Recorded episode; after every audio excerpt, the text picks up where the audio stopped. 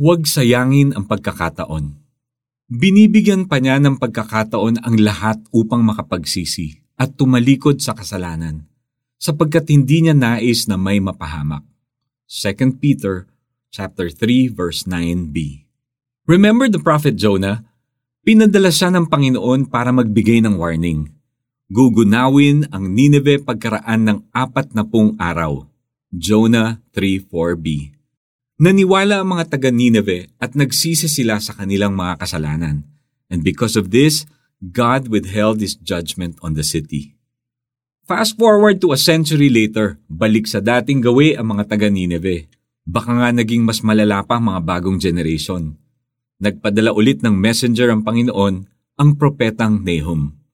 This time, wala na silang chance para magsisi. D-Day na agad. Destruction Day. Pahayag ng Panginoon, malilipol ang lahi ninyo, wala nang magdadala ng inyong pangalan. Aalisin ko sa mga templo ng inyong mga Diyos ang mga imahin na nililok ng kamay. Ipaghahanda ko kayo ng libingan sapagkat wala kayong karapatang mabuhay. Nahum 1.14 Sinayang ng mga taga Nineveh ang pagkakataong binigay sa kanila ng Panginoon. Dahil dito, their city was destroyed and their lives forfeited. After sending so many prophets, finally, ipinadala na ng Diyos ang anak niyang si Jesus mismo para ipangaral ang pagsisisi. Mateo 4.17, Lucas 5.32 At iaalay ang sarili bilang kabayaran sa ating mga kasalanan. Marcos 10.45 Pag-ibig ang nag-udyok sa Diyos para gawin ito. Ganito ang sabi ng 1 chapter 3 verse 16. Sapagkat gayon na lamang ang pag-ibig ng Diyos sa sangkatauhan, kaya't ibinigay niya ang kanyang kaisa-isang anak upang ang sino mang sumampalataya sa kanya ay hindi mapahamak, kundi magkaroon ng buhay na walang hanggan. Sa totoo lang, ayaw ng Diyos na may sino mang mapahamak. Pinatotohanan nito ni Pedro nang sabihin niyang binibigyan pa niya ng pagkakataon ng lahat upang makapagsisi at tumalikod sa kasalanan sapagkat hindi niya nais na may mapahamak.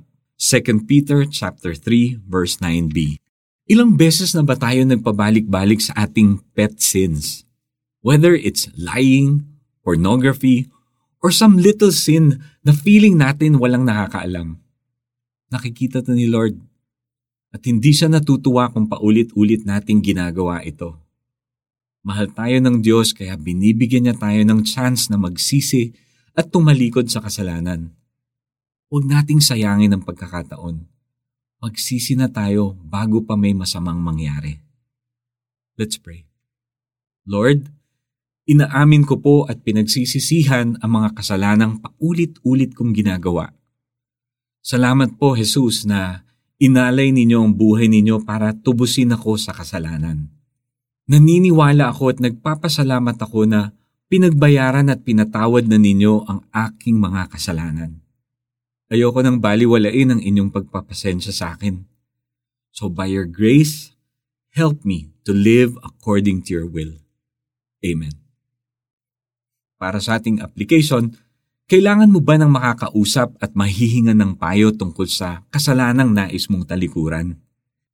Binibigyan pa niya ng pagkakataon ang lahat upang makapagsisi at tumalikod sa kasalanan sapagkat hindi niya nais na may mapahamak. 2 Peter chapter 3 verse 9b. This is Iko Gonzalez reminding everyone that Jesus loves you no matter what and he is just waiting for you.